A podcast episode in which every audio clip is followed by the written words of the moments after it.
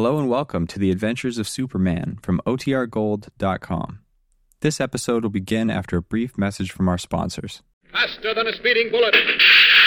More powerful than a locomotive. Able to leap tall buildings at a single bound. Look, up in the sky. It's a bird. It's a plane. It's Superman.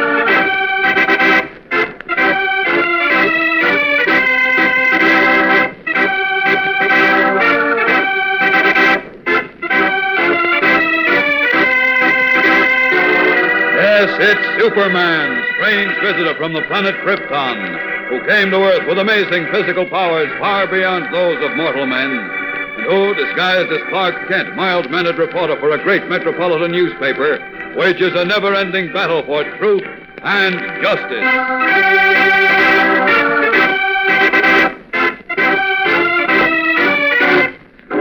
Today, as Superman streaks to the home of young Howard Jones, the boy track star leaves the bus and steps into great danger. Night, Bill. Night, Howard. See you at the Playground Championships next week. Okay. What the? Look out for that car, Howard! Holy smokes, he'll be killed! Howard, look out!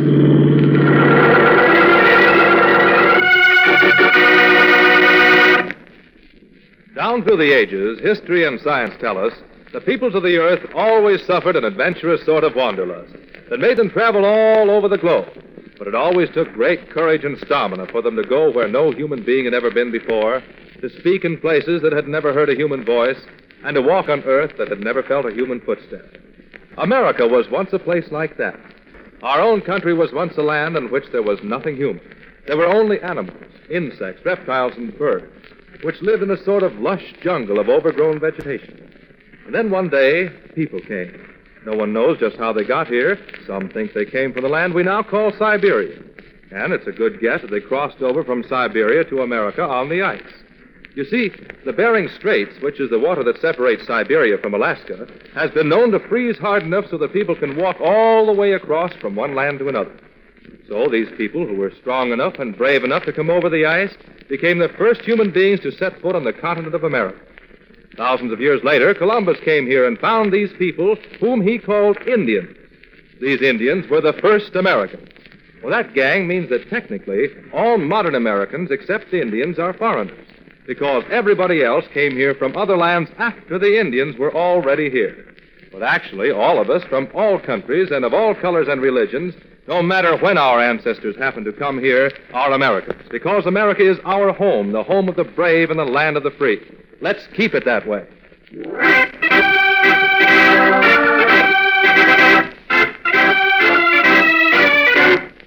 And now, the adventures of Superman. Disregarding the threats of a boy named Ralph Mason, Cub reporter Jimmy Olsen, manager of the Unity House track team, entered two colored boys in a playground track meet. At the start of a race, a shot fired by Ralph's Uncle George, who was hidden in the balcony, grazed Jimmy's head and narrowly missed taking his life. Later, Howard Jones, one of the Unity House track stars, nervously told Clark Kent, who is Superman, that he believed the bullet was meant for him. Then, obviously frightened, the boy refused to say any more and left for his home in a bus, unaware that George Mason, the man who had almost killed Jimmy Olsen, was trailing him in a car. As Howard left the bus at the dark, thinly settled city limits, George Mason swung his car around the bus and, stepping on the gas, bore down on Howard at high speed. At that moment, fearful that Howard was in danger, Superman is streaking through the dark sky on his way to Howard's house. About a hundred yards overhead, his keen ears catch the wild shout of the bus driver. And looking downward, the man of steel takes in the situation at a glance. What? Great Scott, that's Howard. And he's going to be run over. Down, down. Checking his headlong flight, Superman plummets downward like some great flashing eagle. Then, in the flick of an eyelid, he sweeps young Howard Jones from the path of the maniac's car a split second before it roars past.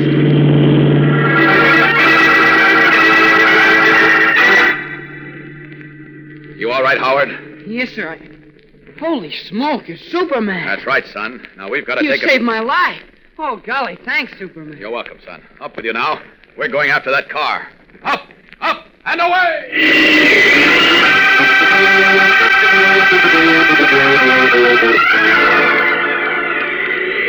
There's the car just ahead, Howard. I'll stop it and we'll have a talk with the driver. Down! How are you going to stop it, Superman? Just put my hand on it like this. Holy smokes, you stopped it like it was a toy. What what stopped my car? I did, mister. Who are you? Superman. Superman. That's right. You realize you almost ran this boy down? What are you talking about? I, I didn't see the boy. I didn't see anybody. This, this is a dark road. You and I- saw the bus stop. Why didn't you wait like you're supposed to? I, uh, I didn't expect anybody to cross in front of the bus. Sorry, I scared you, boy. Ah, that's okay, mister. I, I guess you couldn't help it. Well, as long as nobody's hurt, I'll be good. Just a minute, please. What's your name? George. Uh, George Brown. Did you ever see this man before, Howard? No, sir. Why, what's it to you? Oh, just wondering. All right, you may go. Come on, Howard. I'll see you home. I want to have a little talk with you. I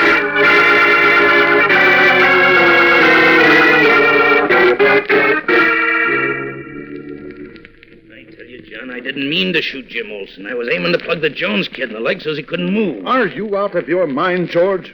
How could you take a chance like that and then try to run Jones down in your car? Well, Jones wouldn't listen when Ralph told him to stay out of the contest with white boys. The Unity House coach and Jim Olsen wouldn't listen either.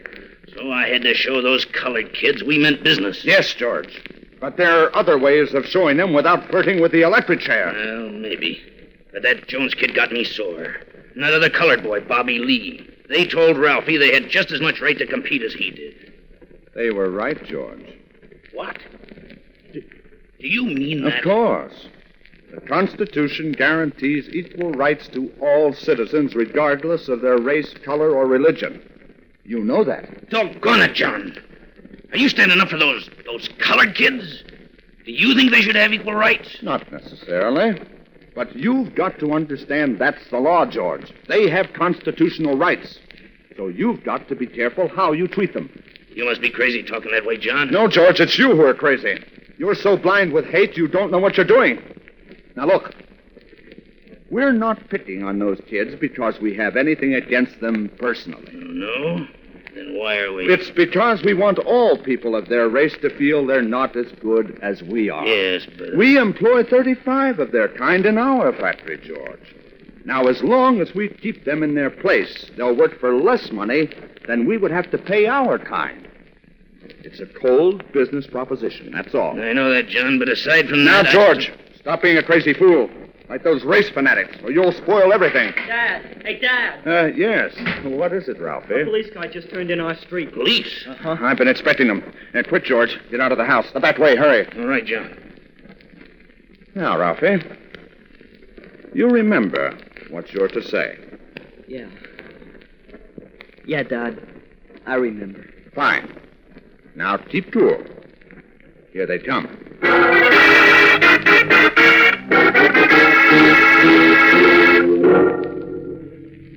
Do I understand, Sergeant Healy, that you're accusing my son of threatening those two colored boys? That's right, Mr. Mason. He told them to resign from the Unity House track team or they'd be sorry. Oh, no, I, I, I can't believe it. He also threatened the coach of the team and the manager, Jim Olsen. Ralphie, is this true what the sergeant and Mr. Kent say? Well, I. I did say we kids on the Grove Street team didn't want to compete against Howard Jones and Bobby Lee. Why? Just because they were colored? Yeah. I. I can't understand this, gentlemen. Why, why, I employ 35 colored people in my business, and I'm sure Ralph has never heard me talk of them with anything but the highest consideration. Isn't that true, son? Well, yes, Dad, but. Just a minute. Ralph, what do you know about the shooting at the armory this afternoon? Shooting at the armory? Yeah. Bullet creased Jim Olsen. Just missed killing him. Good heavens. Do you know about that, Ralphie? Well, no. Only that. Well, I heard the starter shot him by mistake. Well, that's what we thought. All except Kent here, till we found the bullet and discovered it didn't come from the starter's pistol. It came from a rifle. What do you know about that, Ralph? I don't know anything about it, Mr. Kent. Now listen, One kid. moment, Sergeant, please. Ralphie, look at me. I want the truth. Do you know anything about the shooting? No, sir. Honest, I don't. Well, I, I think you can take Ralph's word on this, gentleman. He's never lied to me. Okay. We'll accept that. For now. Thanks, Mr. Mason. Let's go, Kent. Oh, wait, Sergeant. I No wanna- more time, Kent. We've got I- a lot of things to do. Come on.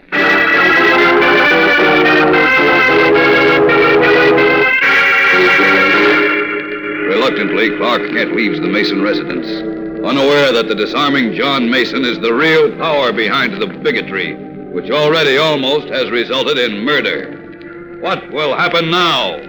We'll be back in a moment for the tense climax of today's episode, so stand by.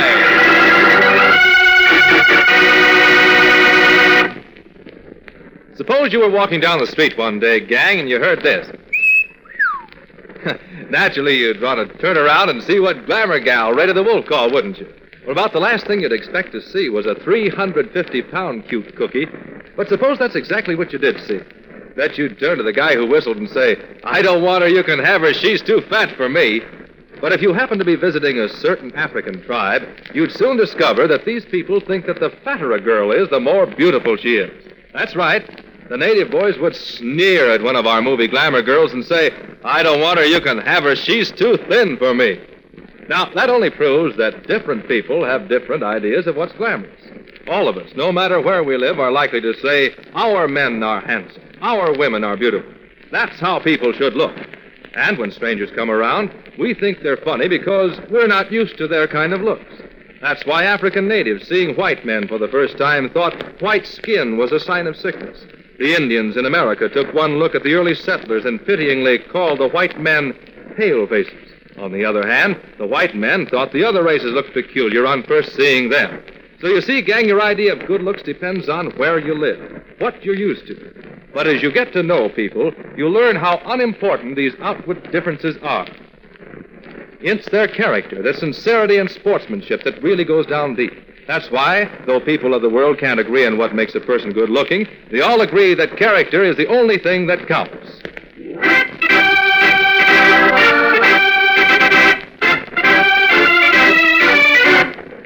And now, back to the adventures of Superman. Shortly after Clark Kent and the police left the house of John and George Mason, the two brothers were again in conference. Well, George, I'm quite sure I threw the police and Clark Kent completely off the track. That's fine, John. Fine. But get this. I'm not going to let you get us into a scrape like this again. Well, what are you going to do? Lay off those colored kids? Of course not. We can't let Howard Jones run in the city playground championships next Saturday because he'll probably set another record. That'll get him lots of fine publicity and give all the members of his race big ideas. And we've got to keep them feeling inferior and afraid of us. Now you're talking. Just leave it to me. I certainly will not leave it to you. Now look here, John. I'll be more careful this time. You can bet you will. Because this time you're going to listen to me. I figured out a splendid way to handle those kids so we won't have to worry about them anymore. Ever. And anyone who objects will be very sorry. Yes. Very sorry indeed.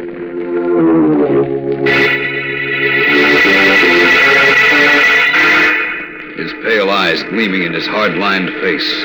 John Mason, cold blooded bigot, plans a new attack on innocent boys and on whoever attempts to defend them. What is John Mason's new plan? What will happen? A great deal happens tomorrow, fellows and girls, so be sure to listen. Tune in, same time, same station, for Chapter 5 of The Skin Game on The Adventures of Superman.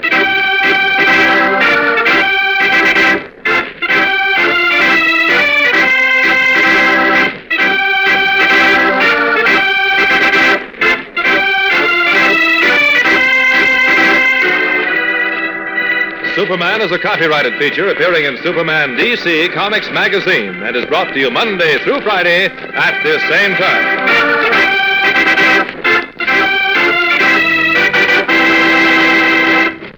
This program came from New York. Stay tuned to your mutual station, which follows, which offers Captain Midnight in just a moment. And right after Captain Midnight, you will hear Tom Mix and his Ralston Straight Shooters. This is the Mutual Broadcasting System.